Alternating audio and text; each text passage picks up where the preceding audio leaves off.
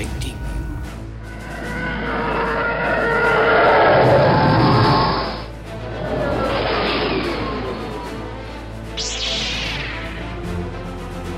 got a really good feeling about this. Don't get technical with me. As Obi Wan would say, Q. now I'm lost. What are you going for? I just thought you were gonna say, "May the force be with you." Um, like, what does Obi Wan say? He says hello there, but we're leaving, so why would I say that? We would be honored if you would join us.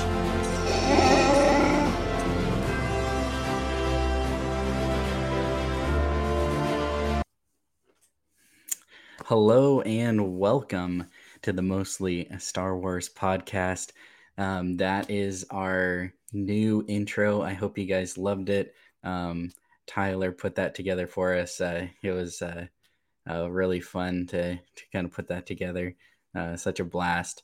Um, but, anyways, so we're here talking about Andor. But before we get into that, as always, introduction to our trio of hosts. We have Tyler, Hello there.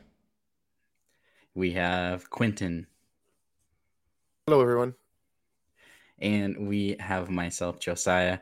So, like I said, we we are going to be discussing Andor. Last time we had the first three episodes that we covered, so that was a little bit of a long one. This is going to be a one episode show, so it's going to be a little bit shorter. So we are covering episode four, Aldhani. So this was definitely an interesting one. Once again, uh, like the leaks and different people had kind of discussed about the three episode arcs, looking like from this uh, episode, it's going to be very similar to that. So um, I wouldn't be surprised at all if the first two episodes are going to be um, a little slower, and then maybe uh, the the sixth episode is where we're going to have the the actual heist happen. But um, you never know; it could be the next episode. Um, but yeah, uh, jumping right into it, is there anything that jumped right out at you guys the the beginning of the episode, or was there something that It- was kind of cliffhanger on number three?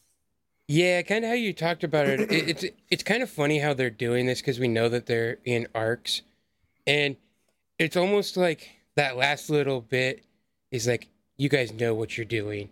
You you know what you're doing here, leaving us with that. And they end with here. Study the whole plans, and I want you to know it all by morning. And then the episode ends, and it just cuts to black. It's like, Yeah, uh, seriously? yeah, you guys you guys know you're you're just doing it and that's kind of how we talked about last week of just kind of wonder i'm almost wondering if you could get a secondary cut of these after it's over because i get why you'd want to split it up into episodes for uh, streaming so you can you know for disney so they can have it a longer season can they because they have the week re- release but i'm almost wondering if you could separate these arcs into and re-edit them into straight movies. If you could get like yeah, re- re-edit the whole seasons into like four mini movies. Yeah, Instead no, of- there's no like having to watch the credits and rewatch the intro again. Yeah. Although although I will say the intros are really cool because the intros are different every time. The music is set for that episode. It's it's not a mm-hmm. overarching theme. It, it it's actually really cool because you can go almost think about okay, what's the tone of this episode gonna be based on the beginning music. well, yeah, See, And- I'm, and I'm, I kind of feel like I, I'm, I'm okay with more of this slow buildup. I actually really like enjoy it. Like this whole episode, it might have felt slow, but man, I was captivated the entire time. But I, I do kind of feel like we're gonna get the action in the next episode. At least, kinda- yeah, I feel like there'll be something. I feel like they're- I, I feel like they could they could do at least like the first, you know, like some action. Maybe start the heist in the episode, and maybe hmm you know something goes wrong, and then boom, after the episode ends, and then we get you know the rest of the heist and the aftermath in the third episode of this arc. hmm I, I want to make a uh, prediction. I just gotta uh, I gotta find his name. The the nerdy guy on the team. Uh, yeah. hmm What was his name? I, I'm gonna find. I gotta find it. Um. No let's shit. see. Right. You had it and then you lose it. You don't. you- Don't you just hate that? I'm gonna say it was something with an N. Newt. Newt. No. No, I don't, I'm just guessing. I can't remember. Oh, gotcha. Um, but you you know, I feel like I'm gonna make a prediction. The next episode is going to clip Nemik. Namek. Okay. the next episode, because he's the one that believes in Cassian, he says he thinks that he's there for uh, part of the cause. Yeah, And- that was that was Uh, almost my- sad when he said that, and I was like, Andor needs to be Mhm. part of the cause, not a mercenary. And Mhm. Something's So- gonna happen to change him. well, I think the next episode is going to be end on a cliffhanger in the battle for to steal it, and Nemik is going to die, and that's going to be the cliffhanger in the middle Oh, yeah. of the battle, and they're going to end there, and then so you have to wait till next episode to see if they escape. hmm Yeah. I feel like no no matter what, I feel like we we have a a sad fate for our our Band of rebels here. poor friend Nemik. Yeah. Uh, it looks like uh, Josiah's having some uh, connection issues already there, but based on the way that they've been building them. Yeah. You know, I, I feel like some way to maybe Uh-oh. even it's This again. Oh. Connection issues. yeah, I, I it, it does kind of seem like he's the character who's who's slated to to die. He seems a little bit on the the weaker side and more trusting, and it's almost kind of sad. It's like he just oh this guy's this guy's not gonna live. yeah, because he's the, he's the more hopeful one. He's and so Yeah. and and maybe in Star Wars normally you'd think well he's going to be the one that survives, but this this show is obviously we've already seen much darker in tone, and so you know this I think this show combined with Rogue One, it's very dark, but the whole point of it is that it turns that darkness, and at the very end of Ro- Rogue One, it turns it into hope. Mm-hmm. And so that, Mhm. but sometimes you got to go through the darkness to get to that hope. And I think Yeah. that's that's what uh, this show is Yeah. about: is showing the darkness that it took to get to that hope.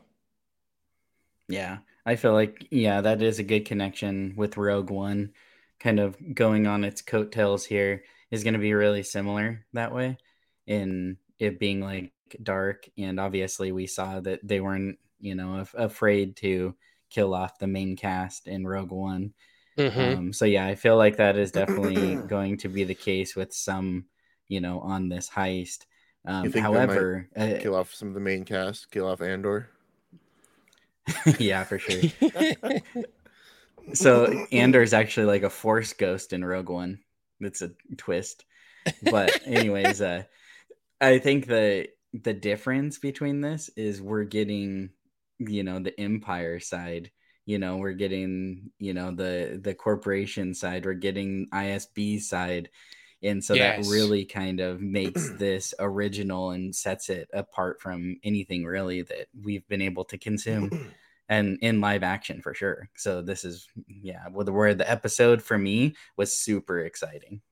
The, It Mhm. was. It's definitely a slow episode, but uh, it almost. I, I was listening to someone else and they talked about it. They almost said it was a talkie, just a full talking episode, in which Yeah. it is. But it's like you're still hanging on every word though because of everything that's Yeah. there.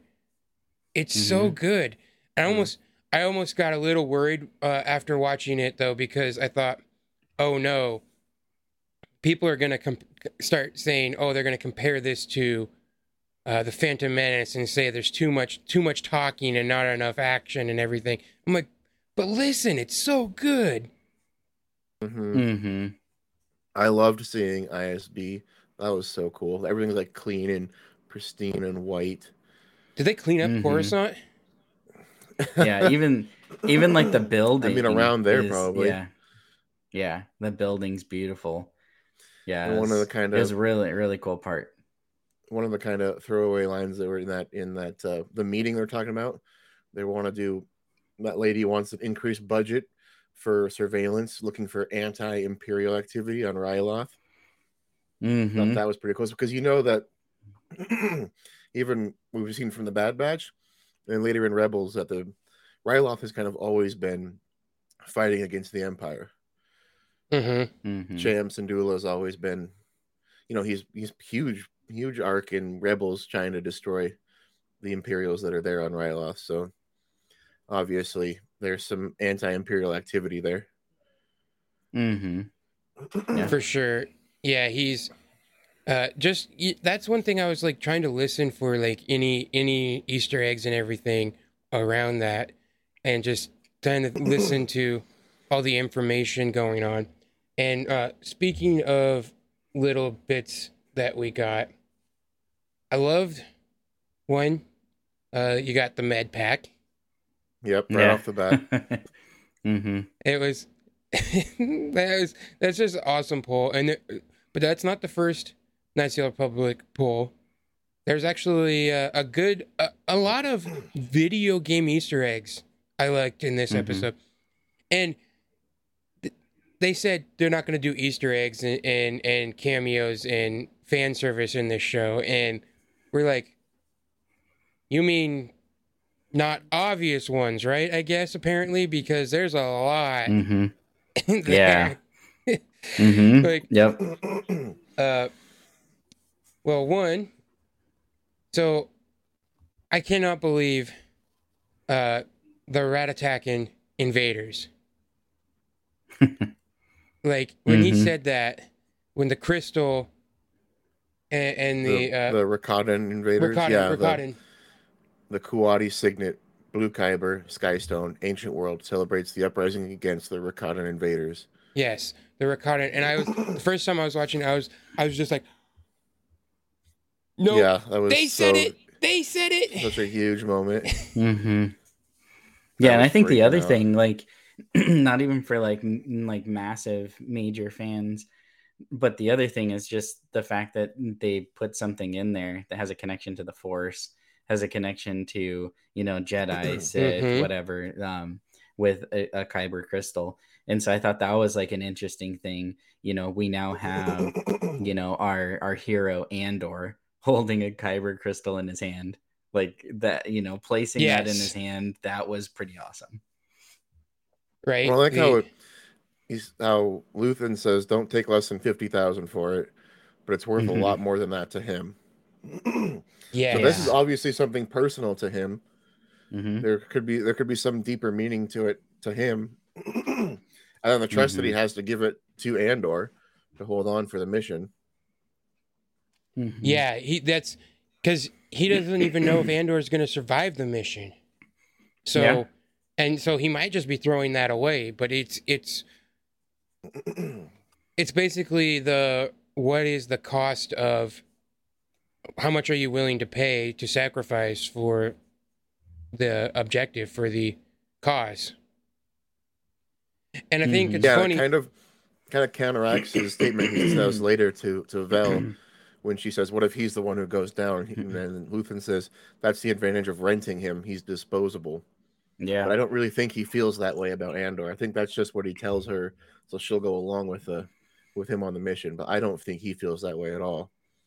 Mhm. I think he's taken a big bet on on Andor being a major player coming up in the in events of the rebellion.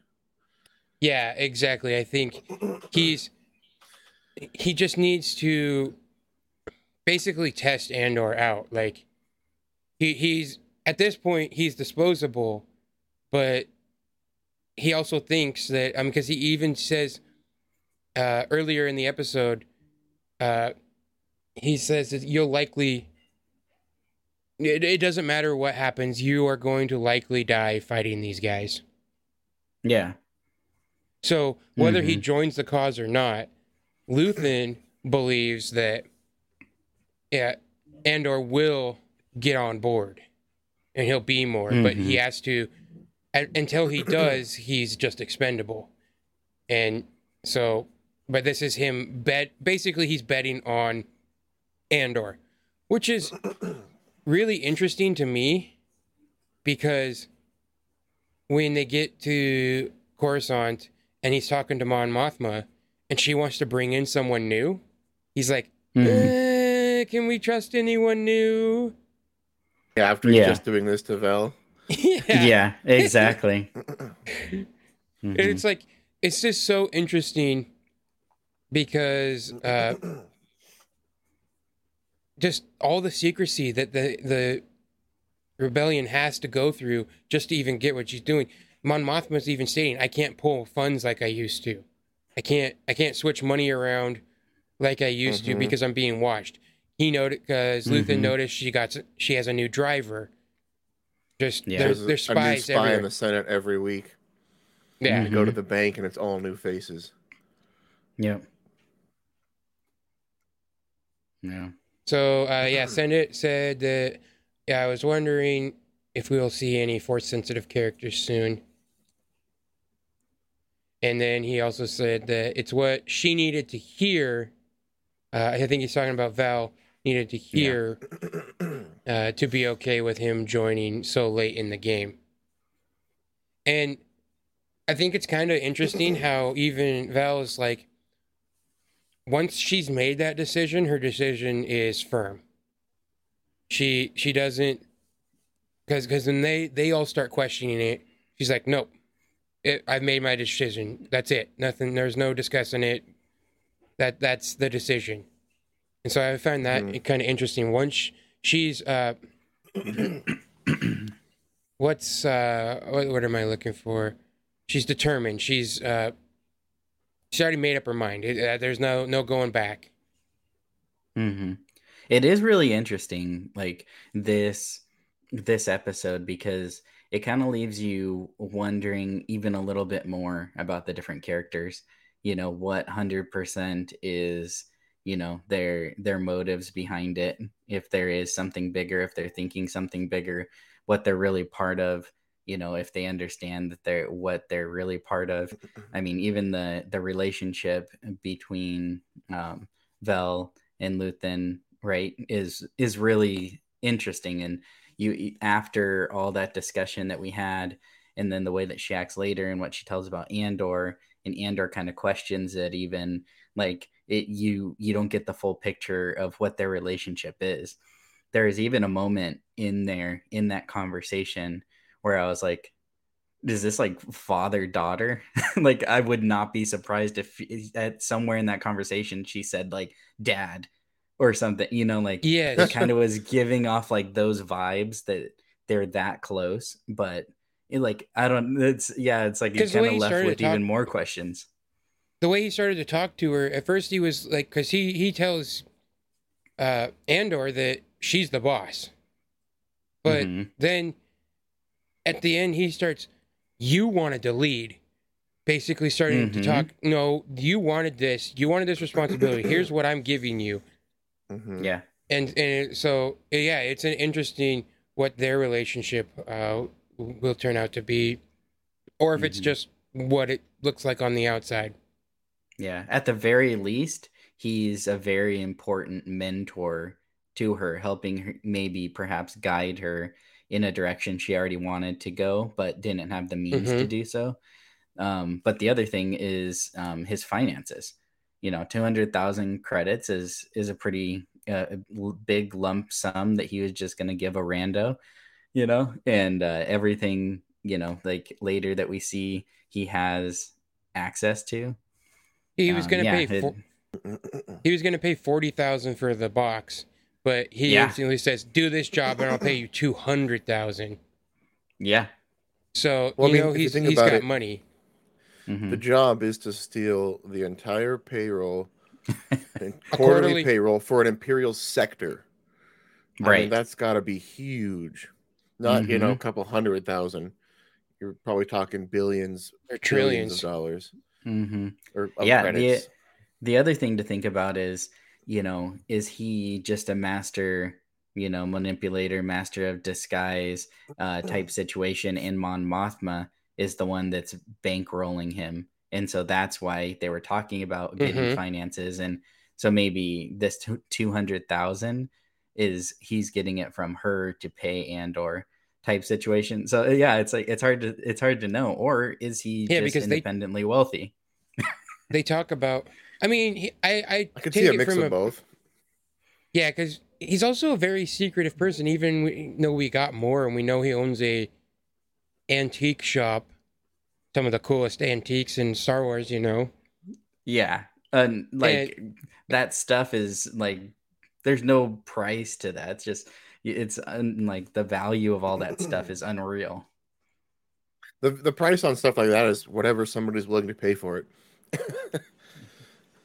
and so Like, Yeah, oh, but you I mean, oh, you, all- you don't I want to mean- pay hundred thousand credits for this sword? Somebody else will. So next, Yeah, but I mean the other thing is like a lot of that stuff the Empire doesn't even want around.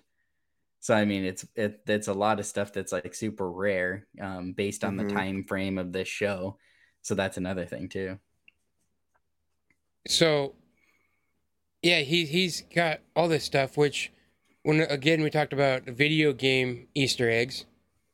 There's Starkiller's helmet. Like it's very, it's Starkiller's not even canon at this point, but his helmet is right there in the background. It's one of the most. Uh, it's a it's it's the a most Sith easiest to see. something helmet. I can't think of I can't remember what they call it, but it's a Sith helmet of some kind. Mm-hmm. I mean, there's a there's a lot of stuff in this scene. Mm-hmm. so Like, yeah, it, the I mean even the one uh he points out uh, what is it the Utapaun something. monks, something. Yeah. Oh Yeah. yeah. Fr- So, uh, if everyone knows, that's from Utapau, where Obi Wan killed Grievous. So, Mhm. and so it's it's one of their warriors, ancient warriors, which is which is a c- pretty cool pull. It's just no fan service, nothing. We're just gonna you know mention all this stuff and talk about all these ancient yeah, I mean, Star Wars stuff and Mandalorian armor. There's a Yeah, I got Twi'lek Beskar armor. On there. yes, yeah, he had the Kalikori. Mm-hmm. I was thinking, I was thinking. Thrawn was admiring from Hera. Take, taking some taking someone's Yeah. Kalikori though, that's wrong. Mm-hmm. That's the Maybe yeah, the family line had ended. Yeah, I guess Maybe. right Yeah. because yeah. that's supposed to be a family heirloom, basically a piece from every person in the family down through history, Yeah. which is actually and pretty then- cool. yeah, that I kind of you felt like they they went to the just the vault in Skywalker Ranch, but like, here's a prop, here's a prop, here's a prop. Yeah. Yeah. Take the, the, Hundred the percent. Gungan shield from episode one. Oh, there's a, a Wookiee horn that we made for episode three that we never actually used. Yeah. Yeah. You think that that would be pretty easy, but that would be great. Which is, uh, one thing that they're doing too is there's doing episode guides on the uh, StarWars.com, but they don't air until Tuesday, the day before the episode. Because another thing I thought extremely interesting when we talked on Saturday, none it was episodes one through three. They didn't Mhm. have names. I was like, I, I, I literally looked it up because I went to write notes for each episode, and there was no names of the episodes when they first aired. I pull up on on Tuesday night to to watch the episode, the episode four, and then I was like, oh hey, look it, they got titles on them all now. Mm-hmm. And so I just thought that was interesting because at first I was like, okay, I guess we're not going to have titles to episodes, which I'm perfectly fine with. I mean, it doesn't really matter as much. I'd almost, I'd more want like a title of the arc than than necessarily an individual title. But I know like as fans we'll come up with our own titles for those. I mean, because there's so many arcs in in the Clone Wars that are just episode names, but everyone has their their name for it. I really Mhm. loved the the show that Luthen put on when he was in his store. Yeah. Just his, his boisterous, outgoing, and loud Mhm. talking, and No, his and he's acting inside of a character acting. It's awesome. No, I, I loved. I just I thought it was awesome when before he even gets there, he's in his ship and he puts on his wig He and he puts on his ring, Yeah. his wig, and he puts he puts on his does smile. a little pose. it's almost like he's was getting into the That character. character. Mhm. Mhm. So okay, Sendit says I got interrupted at work. This takes off topic and don't go backwards. Super impressed with how Lutheran is teaching these people to be leaders in the rebellion. Yeah, Mhm. basically, he he's teaching them the hard lessons, the Mhm. Mhm. things you'll have to learn if you're gonna want it. And I just, it was it reminded me of that uh, line from episode three, and it just it like gives you chills when he says, "Don't you want to fight these bastards for real?" Yeah. I'm just like, Mhm. oh, this is this stuff is getting real. Oh, this is going deep in the Mhm. the oh, it's into the rebellion and just how it starts and how it turns into that from that into hope. And Mhm. it's it's interesting because basically the rebellion has to do things maybe that they wouldn't want to in the beginning. And because you always talk about it's not about winning, it's about how you win. And that's kind of what the the rebellion in the original trilogy was displayed as just purely good, could make no mistakes. They had the the right to do everything they did because they were the good guys. Purely Mhm. pure and simple. And this is kind of an interesting take because it's showing that maybe it's not you know maybe it didn't makes maybe maybe that it's how it is now but it didn't start like that especially when you get to like rogue one and you have the separation between uh saw Gerrera and and the rebellion Mhm. Mhm. and so it, it, it's just kind of interesting the way it, it takes that and like like Sendit had said the uh, Luthen is teaching them and his character is so cool his Mhm. he's such an interesting character because I, I can't wait to get more of who he is because Yeah. I am almost I'm almost certain that whether he makes it to season two or not that he doesn't survive the show because Yeah. it's almost it's almost like a Rogue One kind of thing. He's not in Rogue One. He's not in in A New Hope or anything like that. So, uh, and it would be interesting, especially if he does something like that in front of Cassian. Mhm. Mhm. Does he's where where, where I see him is the mentor role, and the mentor Oh, role yeah, always dies in the first episode of the trilogy. he's the Obi Wan to to Cassian's Luke. Yes, and, or Qui So to Obi Wan. so uh, so Tim was the mentor No, in the first arc. because he's the one who died. I, I Let's don't, I don't bring up think so. Long Tim again.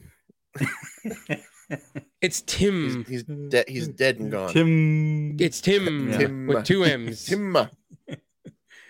Oh man. But but speaking about the the rebels doing things that may be darker and whatnot, we can go back on the other side and look at Syril Karn and what we're getting with his character. And this this kind of reminds me of the uh, the line in the crawl of uh, Revenge of the Sith. There are heroes Yeah. on both sides uh huh. because realistically if you if you put in this show and placed Syril Karn as the protagonist everything he did would have been looked good upon he would he would have looked been Yeah. looked as the hero he was the good guy Mhm. and so it's really interesting Mhm. and and you know that they're going to continue to do stuff with him because why would we have gotten that scene with him going home to his mom on Coruscant like Mhm. they get their berating which their berating was hilarious and awesome. But I had Yeah, nothing to was do with perfect. this. Office. And, Yeah. and then Linus Mosk's like, he puts his Is up. it- Seriously, I love that. That whole was scene. so I can Just good. watch it over and over again. I know it was perfect. But after that scene, if we're not going to get more from Syril Karn, if he's not going to be more in this show, there would be no reason to show anything after that. hmm There, there wouldn't be any reason to show him going home. Uh, I could almost, I could almost see his character as starting to climb the. Maybe you know, he's back on Coruscant, right? That's where that's where he went. Yeah. mhm. hmm Could you see him, um, uh, possibly joining, trying to join the ISB in some way? Yeah, Oh, I yeah. think so. And I feel like he's gonna end up somehow crossing paths mm-hmm. with Dedra, right?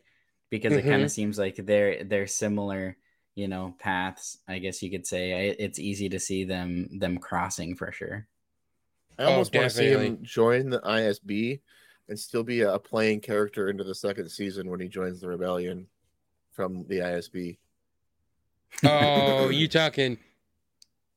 Oh, this How cool would that be? But You're- like, you're I, talking I don't about a want it like ha- Agent I don't want it to happen this season, right? Like I want Yeah. him to I want him to spend this season building up as an ISB, thinking he's doing the right thing, working for the ISB. And then seeing it, yeah. Yeah. Seeing firsthand And then you get it like maybe near the end of the second season. He helps he helps score the big the big win for the team at the end of this the big big win at the end of the second season. Mm. Dude, I inside just got guy. goosebumps by you saying that. That sounds so awesome. That would Yeah, be. that would I think sweet. that would be great because just his character in the first couple episodes kind of like assertive but shy at the same time, you know, like really undecisive. I, I feel Mhm. like I just I just want to see more of that character grow. Yeah, he he he knows. roles. I feel like you're right. He's he knows what's right, and but he's yeah, like you said, kind of shy and a little afraid to get his hands dirty at first, and and then he does because he has this uh, righteous indignation to go after a murderer, Mhm. and which gets more people, more of his people killed. Yeah, and then you you can see it when the, when the explosion happens, and he's just realizing everything, and he's basically in shock. yeah. Or is it not basically? He is in shock because was it Linus Mosk? He grabs him. Let's go. And yeah, I I can't wait to see what they have in store for this character because he, he's an interesting take. It's almost like I said because nothing he did was actually wrong. If you faced it placed him as the protagonist, Mhm. he he makes choices that a hero makes. He he's Mhm. uh, angry about someone being murdered. He's trying to do it the right way. And so it's it's a super interesting character, and it's just like I said, heroes on both sides, and and it's almost brings you back to. Not everyone thinks that the Empire is bad. Uh, who was Yeah. it? Was it uh, uh, Freck? Was his name Freck? Who was on the uh, Obi the, spe- the speeder in Obi Wan, who was uh, helping them, and he's like, he said, nothing wrong with a little order, hmm and so not I thought that was an interesting take because it comes from an alien, and usually the Empire is rude and mean to aliens. yeah, and which But you I can also see, liked the, the stormtroopers that were nice to him, right? So that's like his experience with the Empire. The stormtroopers are are helpful and and nice and respectful to him, whereas you know the Empire as a whole is obviously uh, racist against aliens, but on the individual level, it's not necessarily as obvious. which you saw when- in this when you get episode. troopers like that. You saw the the what you're talking about, racist versus aliens. ISB one, they're all human, every single one of them. Mhm. Two, if you didn't notice, they all have British accents because the British accent is associated with the Empire because of Tarkin and it goes all the way back to the beginning. And so they all have that British accents, whereas uh, the people on Ferrix have uh, different accents from all over the place. Uh, Even- mixture even- between Irish and Scottish and, and Even Mhm. what's his face? the uh, Morlana security guy. Uh, Linus Mosk. Yeah, Linus Mosk is is you know, it's it, uh, Scottish, so it's it's considered. I mean, at least by colonial Britain, to be a lower kind of way of talking. hmm Yeah, and that's kind of what the Empire was run. Uh, I think that's what George was kind of getting at was with that, uh, like you said, the colonialism and everything, and you have. So so when you talk about the Empire here and ISB, and they all have similar accents, that means they've all come from similar planets. Uh, close, Mhm. close, probably close to Coruscant or uh, wealthy, more high end, uh, a higher tier class, basically. If you're going to a uh, on a class scale, and I think that's what we kind of talked about, the, like the racism of the the empire there when it comes to that kind of stuff, and I think that's also represented in the fact that not only is there no aliens, but you also have the definite British accents in all of the ISB agents. I, I don't I Mhm. don't think it'll happen because I don't really see a point, and it'll probably just be fan service if it did. But how cool would it be if we got Yularen? We just got a scene with Yularen somewhere. I totally he thought was for like- maybe He was like, I'm pretty sure he's like top top dog of ISB, yes, Mm-hmm. and so that would be that would which be was awesome. actually a demotion for him, but I don't I don't know. They, I think they talk about it in the first Thrawn book. It's a demotion because he was an admiral of the of the, uh, in the Clone Wars. He was, uh, a military leader, not just and Yeah, so but- and he was demoted to ISB instead of, instead I- of ISB isn't isn't just spies. They I mean they ISB is is in charge of the, the military defense of Coruscant. All the star destroyers over Coruscant are ISB. so Like Think about completely this. ISB. So I think it's actually an important role. I think it's a great role. I don't really think it's a. I, I mean, I don't know if it's talk, talked down as a demotion, but I feel like it's it's a very important role within the Empire that that he takes great responsibility in. And I feel I like, like it's it's important. I almost feel like it may be a promotion if you're the. I mean, you're the absolute number one of Imperial Secret Division, basically. And the Mhm. the other thing that I thought was interesting is him saying, "What do we? What are we doing here at ISB? What does ISB do?" Mhm. And That was a great speech. and they're they're like, "We're we're looking for uh anti anti imperial anything," and he's like, "No, we're." He basically says they're a doctor. We're looking for a symptom They're a healthcare provider. He says. Mhm. and and they're looking for a symptom and they're treating the symptoms Yeah. to snuff out the symptoms to eradicate before it ever becomes a cold basically says they, they locate germs whether they arise from within or have come from the outside. yeah Mhm. So I, ISB had what were called loyalty officers, and they were Mhm. basically they were the ones who would like interrogate imperial anybody anybody in the empire from stormtroopers to admirals, and if they were if they were shown any kind of signs of rebellion, sim- if they were symptomatic to the cause of the rebellion, then they were punished severely. Mhm. and yeah so it was just it's just the deep things we're learning that's it almost was like when i because i looked at the runtime for this and it's a 40 minute runtime or f- uh, 50 minute runtime minus credits Mhm. and i just thought and then the whole episode like you said is mostly talking yeah. and I was just like, "Oh my goodness, we're gonna get so much exposition from this," and Mhm. and you do you get to, you get to learn more the daily life. The, I mean, it, it's really hard to hear all the things that are being said when uh, Syril Karn gets off the shuttle, but there, but if you turn on the uh, the uh, caption. You can see, you can listen. They're just talking about different sit, different planets, and and bus basically bus routing and and stuff to different planets and it's it's super cool and the fact we also get to see Coruscant because we haven't seen Coruscant since Mm-hmm. Revenge of the Sith. And Mhm. I, I will did I did think it looked a little different. One thing I noticed, Mm-hmm.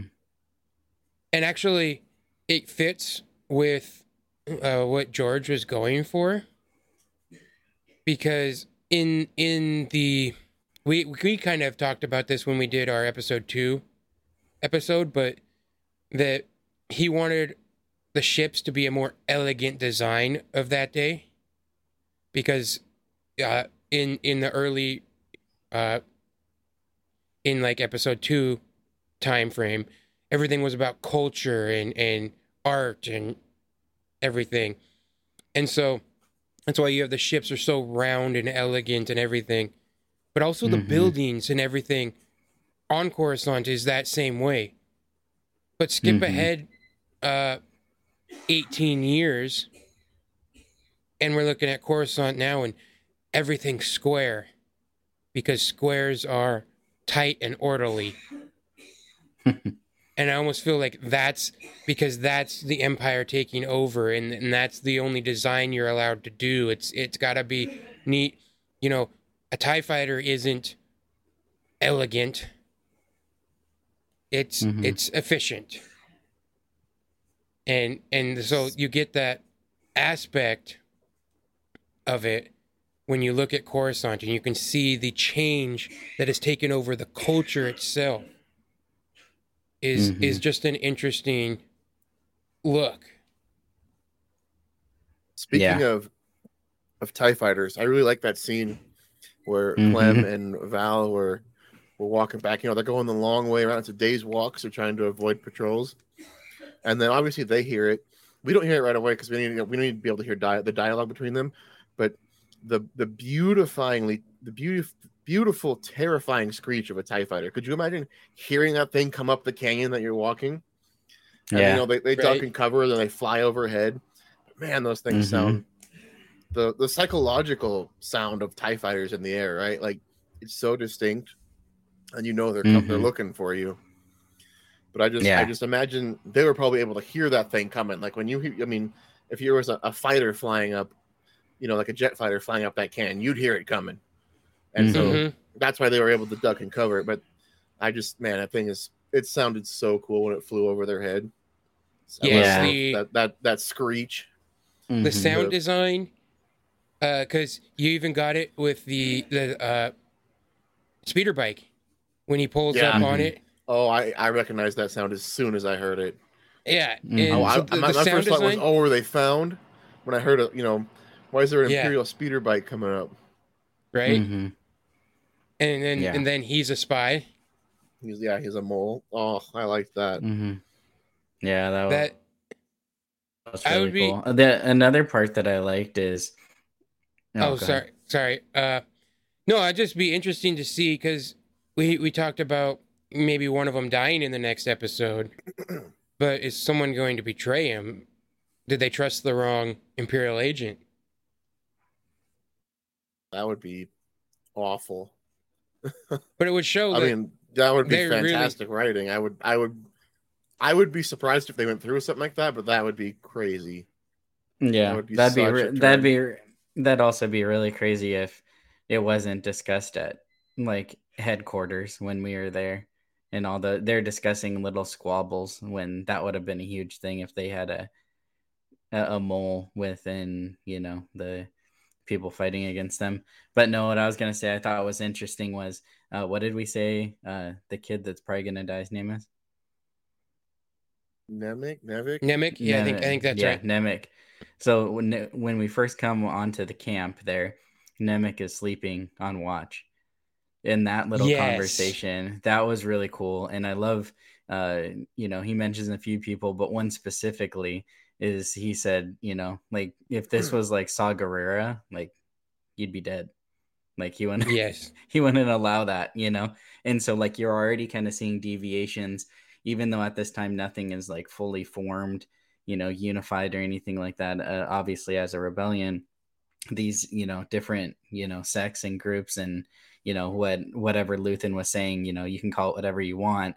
you know they all have different styles and even from you know at this point they they know uh kind of saw's style i guess you could say His mo. yeah Yeah, because yeah, exactly. He comes up on him and he's sleeping, and you know that one, everyone in the camp could be dead already, yep and because you failed to warn everyone, and he he says, what what does he say? Something. Uh, Saw Gerrera would put your head on a pike for that. yeah Like, yeah, it's I, well, we already know that uh, Saw is a little extreme. right Uh, mm-hmm so I want to make. I'll make one complaint.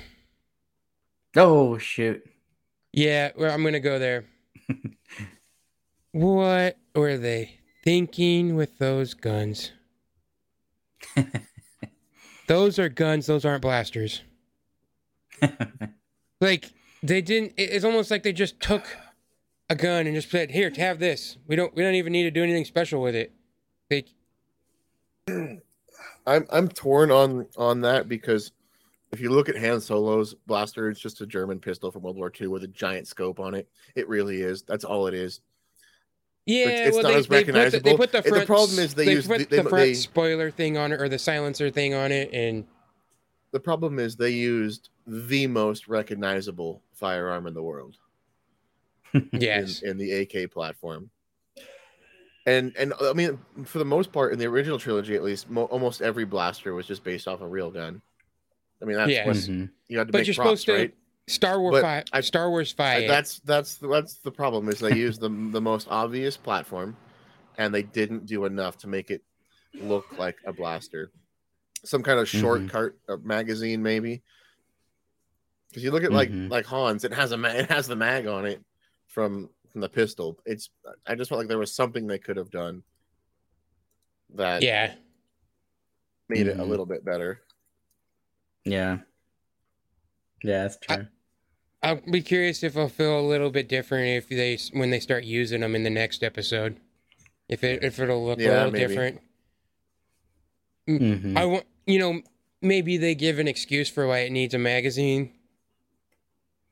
Or or something pra- something practical Or- like that. I mean, uh,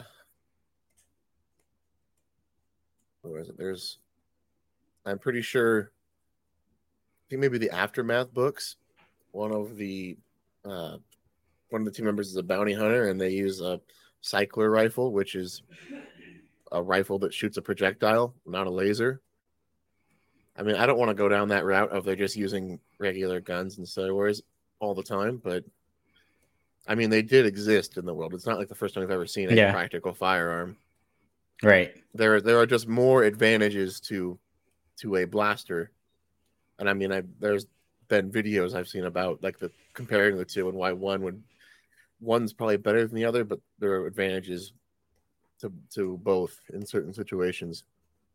Mhm. Now, I'm not, I'm not saying I want to see it just be an AK and they're just using that in Star Wars, but I don't know. You said maybe it'll be maybe it'll feel a little bit different once you see it in action. Mhm. Yeah. Maybe maybe they get some excuses or, or make some kind of Star Wars reason why it looks like that. That's that's one thing I always I thought about uh that's what's kind of great about Star Wars I've talked about in the past too is that the uh getting taken out of a scene or something just doesn't happen as much in Star Wars because you can usually think about it you can wash it away with like oh the force or or something or this is a t- entirely different galaxy it does you, you can't just base everything on uh, what we know in our world that it, applies in in Star Wars and so Mhm. uh, you don't you don't get taken out of it. You you can you, you don't get suspension of disbelief nearly as much. And so and that was one of the few things where I was like, oh, but maybe maybe there'll be some Star Wars reasons that will explain it, and I can I can be uh, better on that. Yeah. I think another like really cool thing is um when we basically have the the debate or um if you want to call it like a the mediation that they have in the ISB over the box. You know, when when Dedra's trying to get it and stuff like that. I love that Mhm. room. It was like, you know, it was an awesome room. Like it's totally built that one, you know, one or multiple parties could be on either side. And then you have the mediator in the middle, you know, kind of hearing both sides. Once again, going back to that orderly. It was even though both sides were, you know, mm-hmm. you know, obviously passionate about the outcome or you know they were both thinking about their own careers and things like that mm-hmm. either way they both took turns and it was in an orderly fashion the the whole proceedings was very orderly but then i love even though they're just you know the the main dude's just saying like okay this is what it is. You know it's not that important. You need to focus on important things.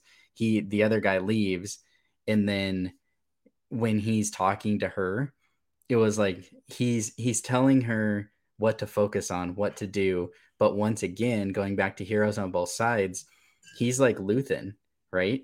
He is teaching her how to be successful you know and Mhm. everything he tells her was like excellent. And then the way that he does it like at first you're like oh he's just being mean right? You know and like doesn't care about her. But as the conversation goes on he starts commending her and saying you know okay yeah you need to work on this this and this but here's the things that you're doing good at you know? Mhm. and maybe you're going to advance in this respect because you're doing great you know work here. And so i was like man you know like this guy's awesome. Like he'd be a cool boss to work for I, yeah, it, it- I, I thought it was interesting when the one guy's just like, "Oh, she's just trying to elevate her position," and I'm like, "This is the Empire. yeah You're everyone just is mad because she's getting more successful at it than you." hmm like, But Yeah. but that's the thing is that she really wasn't yet. He's talking about how she's got two sectors to look over, he's got six. Like he's like mm-hmm. tell her to, and I, I love that line that he says to steady the ladder before climbing. Mm-hmm. If you fall, you fall by yourself.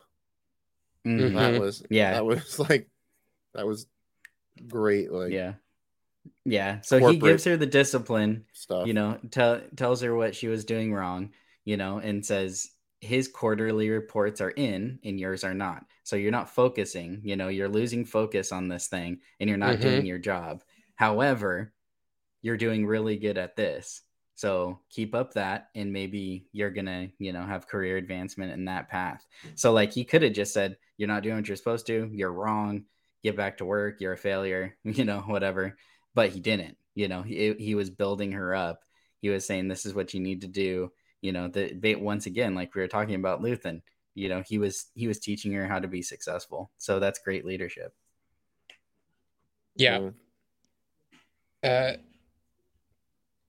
we kind of talked about Syril Karn, but I just found it interesting that when he comes home to his mom, first thing she does is slap him, i know and then and then hugs it's him. interesting mm-hmm. And then, okay, I died laughing when she's like, "Mind your own business" to the to the lady across the street or something. I, I don't know Uh-huh. exactly what she said, but uh, it was it was funny. Oh, that. yeah Oh, she says, "What are you staring at?" Mhm. like after she just Yeah. slapped him and then and then hugged him, and I I definitely take that as she was mad at him for leaving, but she's glad that he's home. Yeah it's it's hard to say. There's there's lots of different things it could be because the other thing is we see his the type of person he is right? Mhm. and you you kind of discuss the whole way that he is. That could have been based on his upbringing could have been based on like the way that his mom raised him you know? So he basically is a failure you know? He you know got demoted or fired or whatever Mhm. you want to call it so that also could have played a role you know she could have been disappointed you know and he dishonored the family but then at the same time she's happy to see him home. Or the other thing that i was thinking is it also could be if she didn't know he was coming home.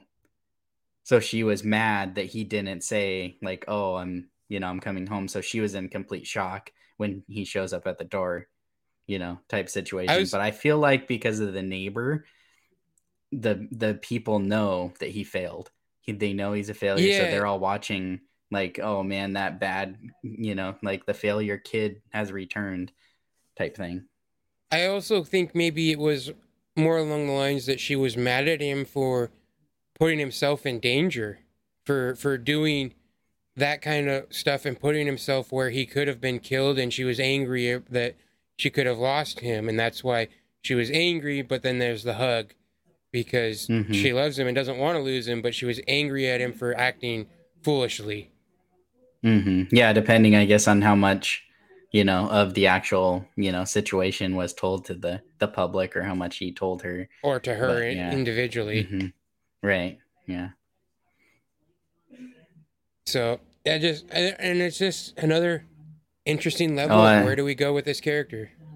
Yeah, I like what Sendit O'Reilly said.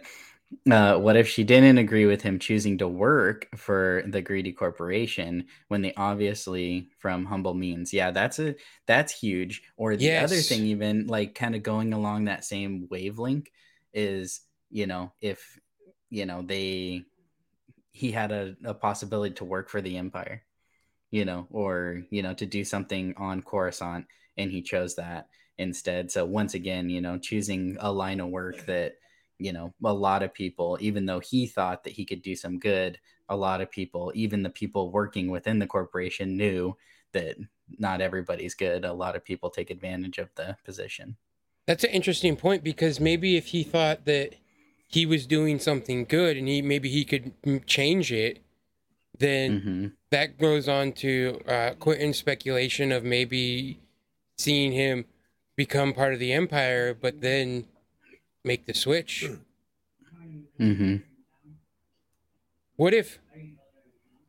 What if, like Quinton says, he makes the switch, but instead of Luthen making the sacrifice for the cause, it's him at the end, which is and and if you, the rumors that Quinton said is true that the the last uh, arc is supposed to take place like five days before a Rogue One, that those things could Mhm. be in his mind of him saying it's okay to make the ultimate sacrifice for this cause hmm hmm and that's why he Yeah. make the decision to to go to Scarif. Because as we know, everyone knew going to Scarif was a suicide mission. They they might have tried to talk themselves that it that they could come home and and that, but everyone knew that chances are they weren't coming home. Yeah. Yeah, man, there's so many characters in here that they could go so many different ways. I keep thinking Dedra too. The way that they keep playing her character, it's like she could go so many different ways. They could do so much with that character. Yeah, because it goes to the point that not everyone in the Empire is a bad person. Not hmm you know maybe they think that they're doing the right thing and keeping order and and providing stability for the galaxy and so and that's just people aren't bad just because they've been manipulated or uh believe the propaganda that the emperor has sent out. Hmm and and that's kind of the the whole point of the rebellion is to say hey no look at everything's bad. Look at the way they're treating these people. All of all this stuff. Speaking speaking of the way they're treating this people we get in the beginning of this episode that cassian was on Mimban which would have put him during the war he was there the same time that han solo was during the solo movie mm-hmm. Yeah, I thought that was kind of a, a cool. Yeah, that was Cool narrative. interesting. Yeah, interesting tie-in because then it's really it's really cool storytelling and like once again how they've been doing so great with the movies and the shows and the cartoons and comics and books and all that like kind of melding that together because they're using other you know previous content to give meaning you know more meaning and then they're Mhm. using the new stuff to give more meaning to the old but what i think is really cool about that is when they talked about that you immediately knew it or you know you're like i saw that. I knew what that's like you know i saw Mhm. that in live action. So i could imagine him like living and you know like surviving through you know those times or whatever. And so you, it kind of they didn't even have to show it because we've already seen it. So that was And- that was cool. and it's interesting because it, ca it gives more context to it too because in solo he- they were said what, what are we even fighting for? And he's like to install a regime loyal to the empire and hmm and uh cassian says we didn't even know it but we were fighting each other. Yeah. They had convinced them that they were basically just fighting each other and that's how the empire gets everyone fighting and then they come in and, and clean it all up and and and bring that order. Hmm I also did want to mention something else because so you guys had talked about before we were talking about like age and stuff and it is kind of funny cuz so I watched the I watched those first episodes again and I was like oh yeah he's definitely older than I I remembered him right? Um but Mhm. the other thing is when he said that you know he had been in the fight since he was 6 years old. I can't remember which of you one of you guys were saying maybe he was exaggerating or you know something like that well, now we heard him exaggerate to Luthen, which was pretty much a lie. But if you want to consider, he, he basically exaggerated what happened on on the Mud Planet, right? And so Yeah. now, like seeing that's the way he was, he was in an emotional, heightened state talking to Luthen. So maybe it was like that's just the way he kind of is. Like, you know, he straight up pretty much lied, but it was really a big exaggeration of what he had to go through. And so, yeah, saying I've been in this since I was six years old could have definitely just been kind of like an exaggeration, but saying, you know, I've been in it since I was a kid when really he was more like, you know, 14 or whatever. yeah because he says he says he was like one of 50 people to get out of of a Mimban and and that he he was fighting for two years and everything and Luthen goes you were brought in as a cook and you only Yeah. survived because you ran So Yeah. you're only there for six months. Mhm. And so, so yeah, yeah, like as you're saying, he he could be exaggerating all Mhm. of that, and and I don't even see it. Just yeah, to me that line says I've been in it, uh, for a long time. I, I or it- basically, pretty much as long my as I can remember. Yeah, Yeah. it's his life, and Mhm. so yeah, that that's an interesting point because it, it doesn't really matter if it's if it's straight up legit or Yeah. if if it's an exaggeration. The point is is the uh, is the meaning behind the words, not the not the exact words. hmm Yeah. And so and that's just another another interesting thing that this this show is uh divulging kind of like you said uh we're getting more information on old stuff and we getting and way you look at it from a different perspective with because of the new stuff and it, it's just we're so spoiled as to have all this Star Wars goodness. Yeah, I know. Mm, Crazy. and and this episode i i can't wait to see where we go in the next episode because like we've talked about with the series arcs i doubt that we're going to get all of the heist i feel Mhm. like it'll it's going to be like something in the middle of the heist perhaps or towards the end of it but you're not going to get the escape Yeah. and you are Yeah, going to I have don't to know. wait for the That's what I feel. following week Yeah. Yeah. I mean, they've done they've done really good with like cliffhangers, making you, you know, want Yes. more. And I the other thing that I was gonna mention is like even slow episodes like this, like you're just like hooked the whole time. Especially I we haven't even talked about it, but uh Mon Mothma, like when she goes home and she has the, the like she has that discussion with her husband and everything, and then like, oh man, she just like like I'm getting goosebumps thinking about it. She killed that scene. Like she was so amazing in that scene. I felt her passion. You know, everything was coming through. She was being hundred percent. You know, like these people hate real me in that moment. Yeah, she's like, "Are you serious? Like you're gonna have them over to the house? You know?" And it's like they're like people are starving. You know, And who because she's guessed like that- everything I'm fighting for, they're like against everything I'm trying to do for good. You know, and he's like, "Oh well, they're fun." Who would have? like, Who? Yeah, oh. who would have guessed that that Mon Mothma's husband's a dirtbag? I know. like, He just wants to live the lavish life of a senator's husband and and have parties and have fun. And she's like, "I'm trying to save lives over here." Yeah.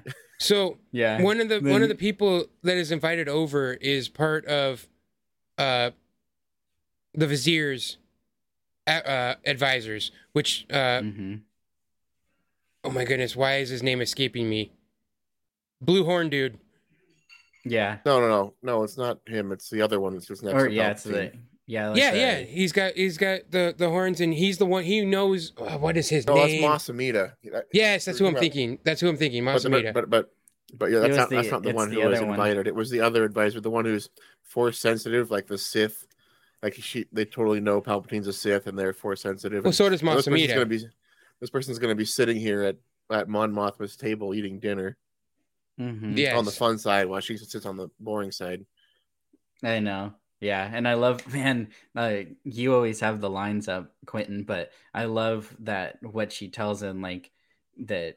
You know, like if I'm like you don't want me to be honest, because like I will, or something along those lines. So something, Okay. something that she says, um, "Don't make me pay attention because if I do, because if you do, I will, and you'll regret it."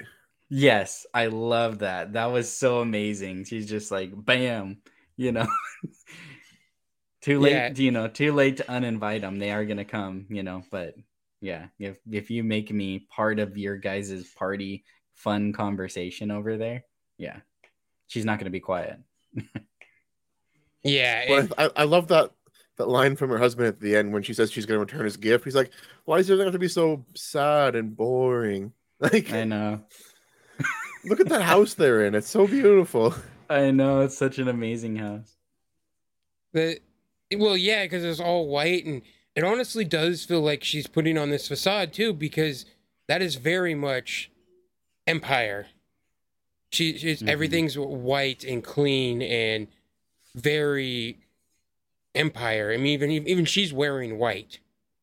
Yeah. I will say though, like it I love seeing this because later in like a new hope and stuff, in in the midst of like wires and cords and you know old electronics and you know basically like you know war and you know like dirty soldiers and stuff freedom fighters Mhm. whatever you have her just regal just like leia you know like Mhm. she's just she still Royal. looks yeah she still looks royal and like so i love seeing this because like this is that is also who she is you know she Mhm. is this you know this like you know royal elegant Yeah, I mean, she's woman. been serving Chandrila as a senator for decades.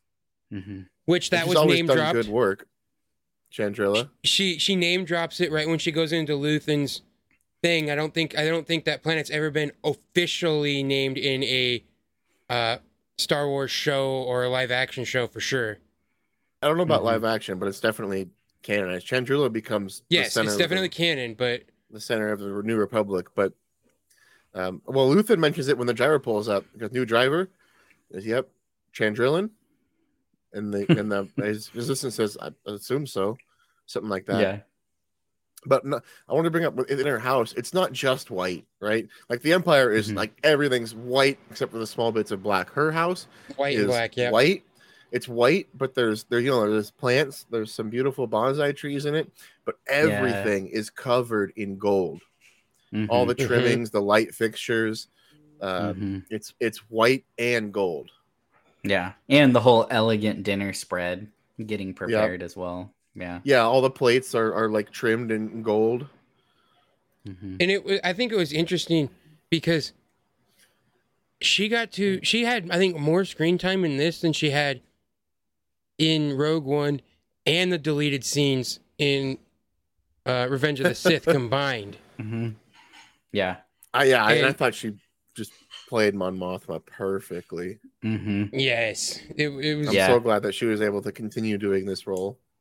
Yeah, And- and there was it- like little so- parts of this that like show, you know, this episode.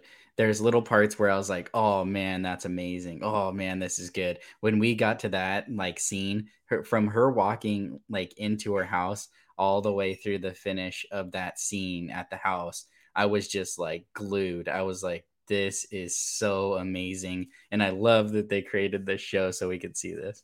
Right. It was hmm it- it's just so interesting to get out because it's uh yes, and Senator O'Reilly said, "Well, she's an O'Reilly, so yeah, hundred percent." Genevieve O'Reilly, yeah, the the actress. hmm yeah, it, fit, it fits too for the rebellion. You know, uh, being probably Irish descent, kind of just like we talked about accents and everything. oh man, is it Northern Ireland or? Oh, but yeah, the it, it's interesting to get this character because this is a, an original trilogy character. I mean, her first was her first appearance was in Return of the Jedi, uh, of like someone we had never seen before. But all, but they're like, no, no, this is the leader of the rebellion. Like, Mhm. hmm and and she only has a couple lines about Bothan's dying, and that's like all we see. Mhm. But to really get to see her part, which her part is also really interesting because you could see, okay, the ground fight and the, and the dirtiness and everything that the, the rebels have to do. But she's also, her part is like a political thriller because she's got to Mhm. navigate the Senate and, and everything. And she's trying to pull the strings there. And it, it, this is i really hope we get more of that because i'd love to see that side i'd almost I, they throw her in this show and i feel like we could have just gave her a show you gave her and Yeah. Bail a show of like the Oh. political side and and, and put them Mhm. together and that would just be amazing Mhm. Like, Part wants to yeah, say basically wait, wait, wait ten years so that the actress who played Leia can can you know they can have these her and Bail and, and teaching Leia the ropes of of the rebellion within the Senate. But I'm You mean, like, but then five? Bail's gonna be but then Bail's gonna be Yeah. so old and trying Oh, to play a character for but then just a yeah, few you have him in rogue one and he like de-aged like 10 years yeah, well, Wait a at that second. Yeah. Uh, but yeah, just I, I really hope we get to see that side, and I think we're gonna get somewhat of it because I think Luthen is part of that as well. He's he's part of the ech- echelon, at least in service. He's basically like a caterer of fancy antiquities for these types of people, Yeah. and so he he's part of their circle to an extent. It seems like, and Mhm. so I I'm excited to kind of get to see more of that and more of the political intrigue and and because uh Mon Mothma is even saying like I can't pull money like I used to. I can't. Everyone's watching me. Everything I do, I'm I I'm, I'm under surveillance, and it's just such an interesting pull on. You think that it, it's hard to do to be a rebel on the outside fighting on the ground, where when every single person that you talk to is your enemy for her, her Mhm. husband, basically Yeah. Mm-hmm. and and the work she's doing, and it, it's just amazing. And I can't wait to see them flesh out this character. Yeah, and like hopefully we get some like closed doors meetings. You know, like I would love to see that, you know, like some of these like secret meetings where they're like discussing like what next steps are and and things like Yes. that. Yeah, So, I, I mean, I'm I don't know if we're getting it, but I really if, if we're gonna get that, I want Bail Organa to be there. he has to be. Has don't- to be. Could you imagine Bail Organa and then like Fulcrum, like a like a voice changing Oh, kind of man. Fulcrum? Yeah, even like if it's like yeah, if it's like a hologram but you can't see or it's hooded. Yeah. Oh, Or just because because in Rebels when they talked to Fulcrum, they didn't. There was no I just face, gave was just I like gave that- myself that emblem. goosebumps. dude, they'd have to if they did that, they'd have to use Ashley, not Yeah, if, they're just Brazil. doing if they voice, if they no. just do a voice, they have to use her. I don't Oh, think they man. will because it's a live action show, but Mhm. still, and I, th- I also think they want us with with a new live action show coming in Ahsoka. They want us to get used to Brazil as Ahsoka. yeah. Well, could you Mhm. imagine like season two? Uh, they're they're they're just learning of this this stuff with uh, the Death Star plans, and right before Rogue One, right before Cassian goes to that moon to talk to it, and they're like discussing it with with you know what to do about these ideas coming up, and you know you're getting you get Fulcrum in that discussion too. Oh man, Oh man. yes sir. Oh, That'd be this show this show is like Building excitement. yes, and and you don't even know if it can even make meet it, but so far it it has. Like even Yeah. you talked you talked about like not wanting another slow episode, you wanted to kind of get moving. And then we get this episode which again is slow episode, but again, Mhm. you you you it still feels tense. Yeah. Yeah. you, for you, sure. you, it feels like there's a little bit of anxiety. Every everyone, who's, there's lots of talking, but everyone's on edge. yeah. Yeah. It's like hundred percent suspense. Like edge of your seat. What's gonna happen next? Yeah, hundred percent. And like cliffhangers, big time. Yeah, because well, the, all the they're in the camp. They're all suspensed on the job that they have to commit, and they brought a new person on, and they're all like, "Is this guy? Uh, is he going to be any good? Is he is he going to hurt us? You know, is he a spy?" And then hmm you get same with with Luthen and Mon Mothma and everything, and she's just anxious about everything because everyone's against her. Everyone's a spy. Everyone is, uh, yeah. She's and her husband is inviting all the literal people that hate her. Hmm Is is like the suspense and anticipation is so high in this episode, Mhm. Yeah. and hmm I, what what I liked about the first arc that we got is we know we're gonna get some payoff to that because we did we already got it in the first arc. Those first Yep. two episodes were slow, but you got that payoff in that third episode where everything turned up turned turned the temperature up to eleven, and hmm and so I feel like that same things got to happen in this arc. And I just I love that we get to see the slower side and the, the more nuances of the world. But then you're gonna get that consequences of all that nuance, nuance and, and and all the talking and everything. And it's just I this show has me so much more excited than uh, uh, because I was way more excited for Obi Wan than I was for this show. I was like, yeah, I can't wait. It's a Star Wars show. I watch everything Star Wars. I, I love it. This show is so amazing. There, there hasn't been a dull moment. Yeah. Except Uh, for yeah, Tim you know dies. what? Oh yeah, Tim. yeah. Tim, So That was I a goal. don't. Yeah, The traitor was gone. wasn't yeah. um, I, I don't know. Like I keep going back and forth with it too, and obviously, as Star Wars fans, anytime that there's a new show, right, you're you never want it to end, right? like everybody would like to have like shows just go on forever and just always have Star Wars content, you know, always giving us more stuff. And I feel like with a lot of the other shows, like by this point in the season, I'm already dreading the end. You know, like I'm already like, oh shoot, there's only a couple episodes more.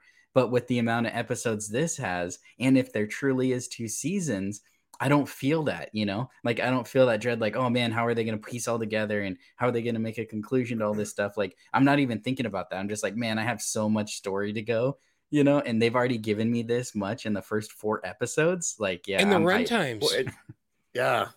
Well, The this run times are 50 longer than- yeah, Yeah. I anticipated like getting that, like 30 minute episodes because that's almost what the Mandalorian is. But then we've every one was a minimum. I think the lo- shortest one was like 37 minutes, it's and 38. the, And, then they're you all got about 42, 43, and then 50 for this last one. So if we're gonna get which which at fifty, that's longer than an hour episode of television if it aired on TV. Yeah. Uh, an hour episode is only forty two minutes. So so even a forty two minute episode still feels like a full episode.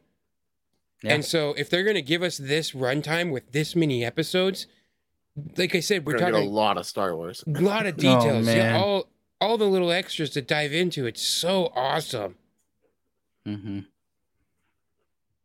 and as I said, you just can't wait to see what happens next. How the how the mission's going to go. All the Imperial stuff you might get to see in the Imperial base. Yeah. hmm Oh, Oh. and okay, I'll I'll go on the record here right now and say I was wrong. Like it, I was wrong about it, like slow episodes. Like if if you give me episodes like this, you can call it whatever you want. I'm hundred percent okay with it. There we go. well, and well, especially like we said, because you know about the payoff. You know that it's coming, and we're going to get to see mm-hmm.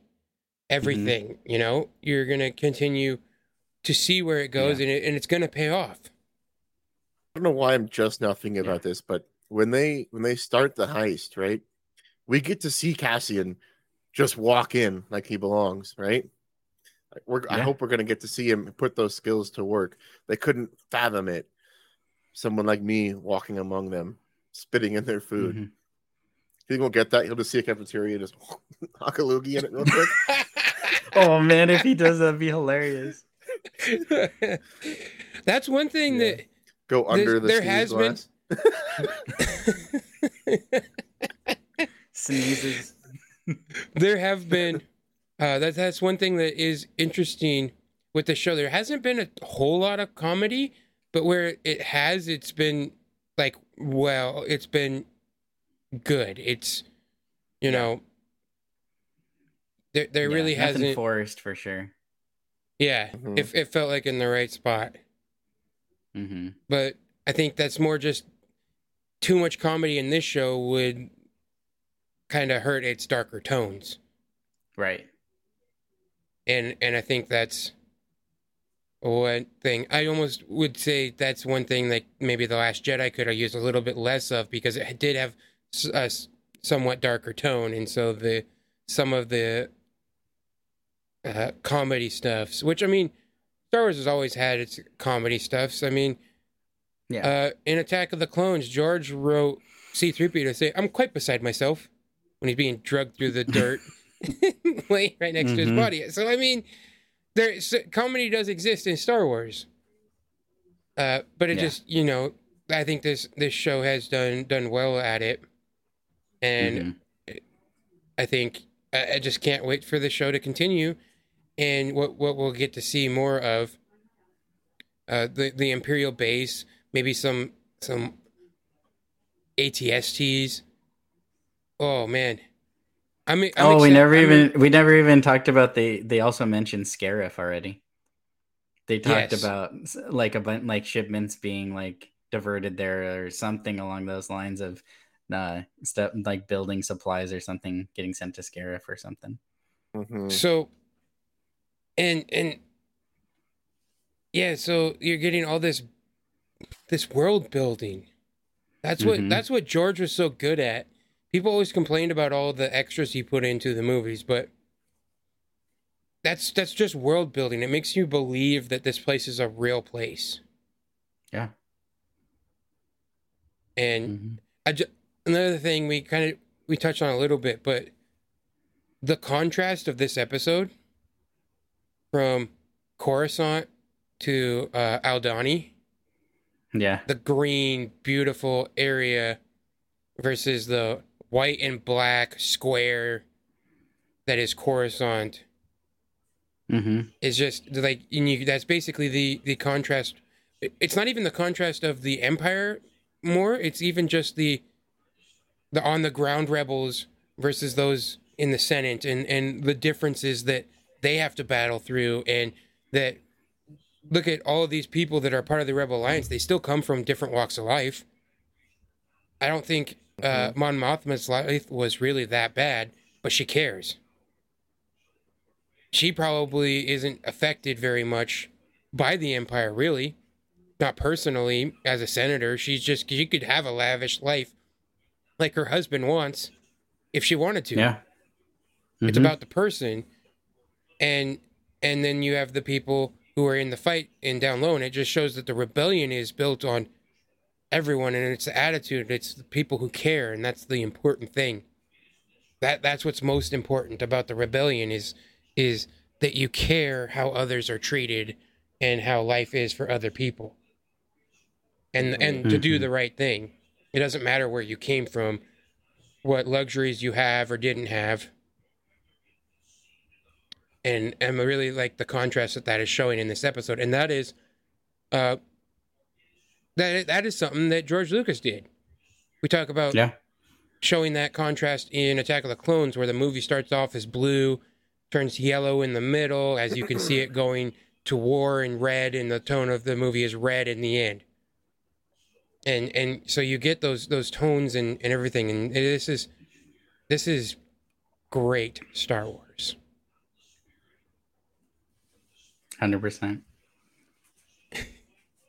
and this this show has been incredible and I can't wait to see more. I know I keep saying that, but that's how excited I am uh, just about the things we've talked about. I like having these discussions because we literally like I never thought about Syril Karn maybe having a redemption arc kind of sorta. I- Yeah. and honestly, at this point, I wouldn't even call it a redemption. More like him just if he if he were to understand what's going on, it's not really a redemption. It's more like just A realization. Which, uh, yeah, a realization of which side is the right side actually, yeah. and and so it just it just has me excited. And and because we Mhm. have these discussions, you guys bring out thoughts I've never never thought of, and yeah, it's it's interesting where we can go with this show. Mm-hmm. Yeah. Well, I'm excited for the next episode. Oh yeah, for sure. I definitely gonna think we're gonna get some of the heist, but not all of it. We're gonna be left on a cliffhanger right in the middle of the mission, and you're just gonna be begging for the episode after it when it's over. Right? Yeah, it's it's I yeah I could definitely see that. I would love that if we got like a decent chunk next week um, or this week. Um, but I feel like even just based on like the season length and and the the pacing of it, I wouldn't be surprised if we got up to the very beginning of the heist. They're literally about to do the first whatever it is, the first part, and it ends right there. I don't know, but if you think about it, we if we get another 50 minute episode, we could have 25 minutes of build up, you know, training, more Mon Mothma, get ready for the heist, and then you get 15 minutes into the heist, even, Yeah. right? Mm-hmm. That's that's Mhm. still a lot before the heist, and then a good chunk into it. Yeah. Or yeah, even like getting up like you know, getting to like into the facility to some extent or Yeah. what I guess it, yeah. Yeah. Yeah, I, could see, I could see the next episode more or less being a Mon Mothma episode. Even you could almost just pause the heist, and we could get, like you said, twenty five minutes of the political intrigue with Mon Mothma, and then like that. the then we'll skip back the last little bit where they're starting the heist. Yeah, the dinner. Man, that- you could get the, the dinner, dinner scene, scene. yeah.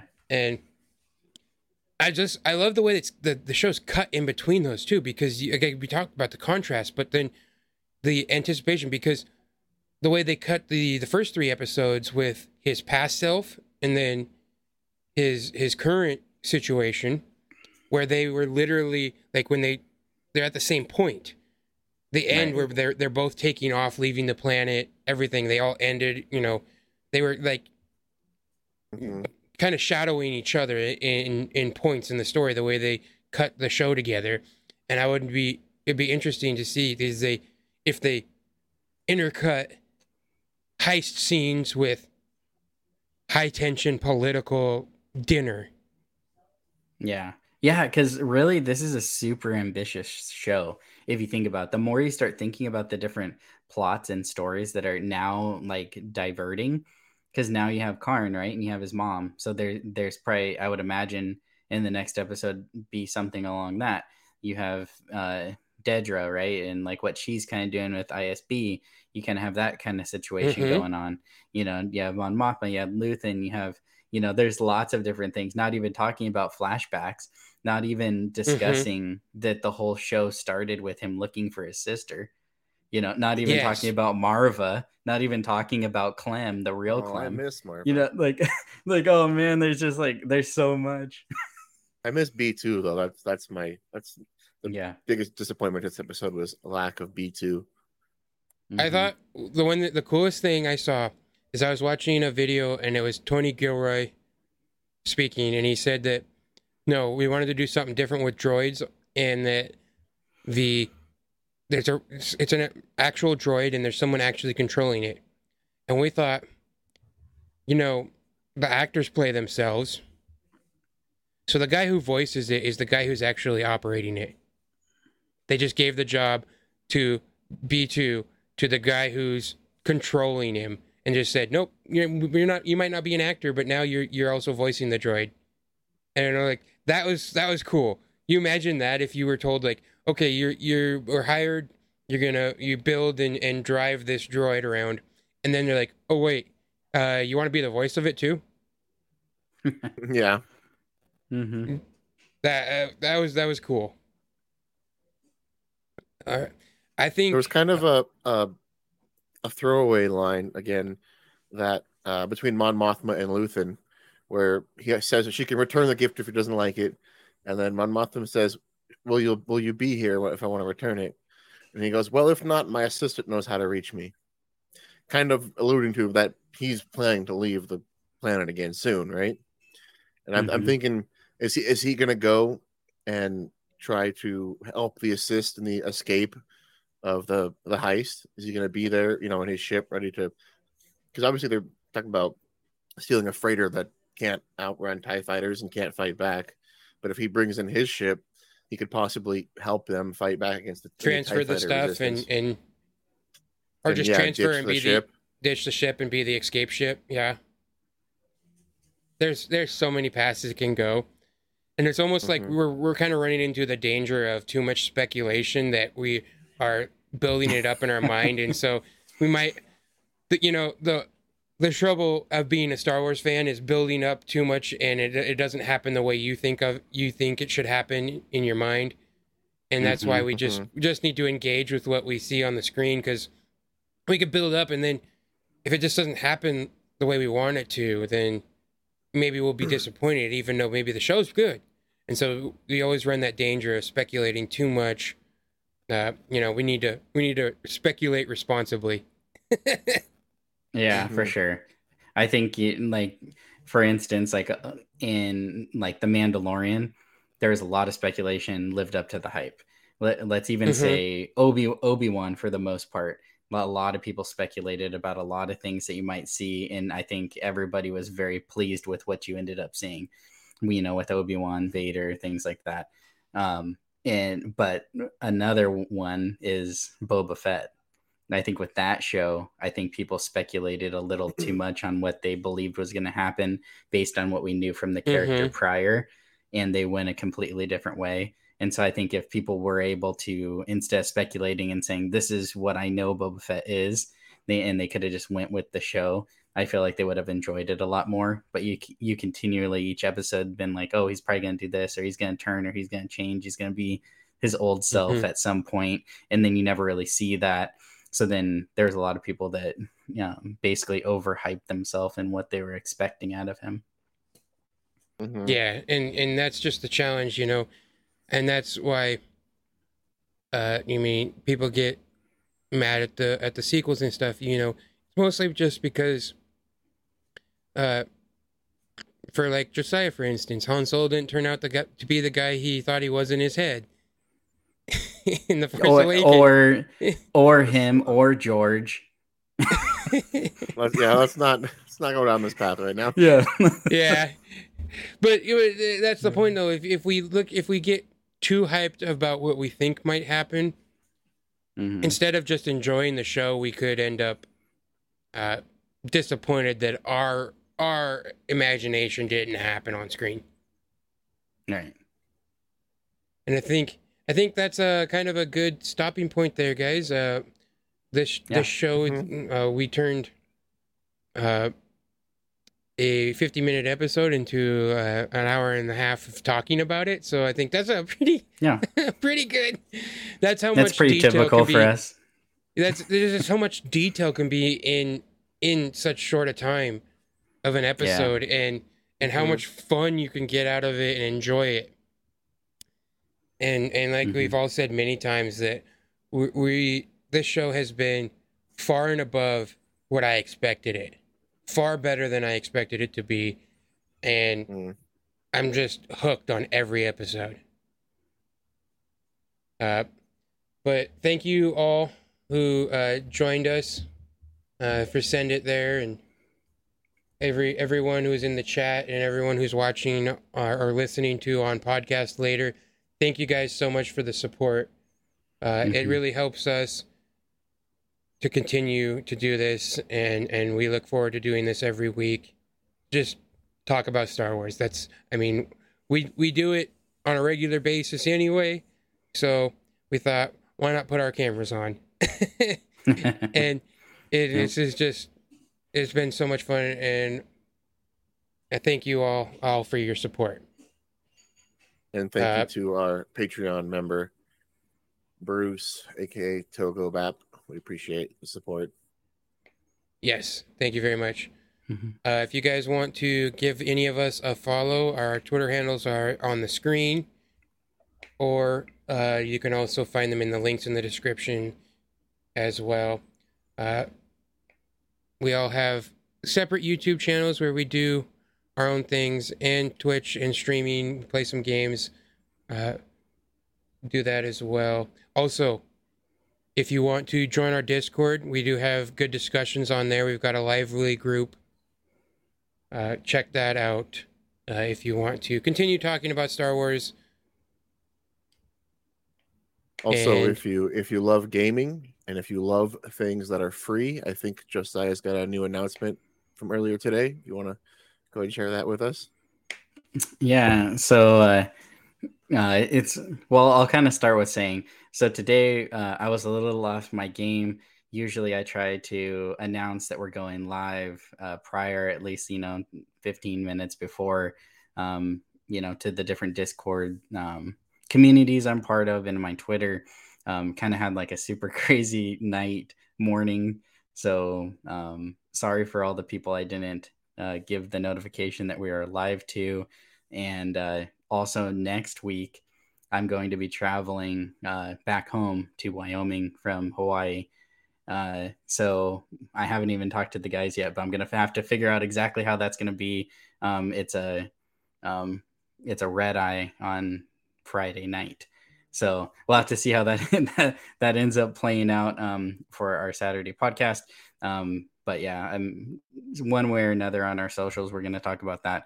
On the other hand, um, I'm not sure if this is specifically what you're saying, but on my Twitter um, account, so Martinez mostly, uh, I'm doing a joint giveaway with my son uh, for three months of either like Game Pass Ultimate, PlayStation Plus Premium, uh, GeForce Now, um, Amazon Luna Plus, really anything um, any type of gaming subscription we're going to do we're going to give away uh, three months of that so all you got to do is retweet my tweet um, and follow hezekiah's toys and games my son's youtube channel and you're entered to win and uh, that will run uh, for the month of october And uh, speaking of giveaways, I know we were talking about doing something for 250 subs.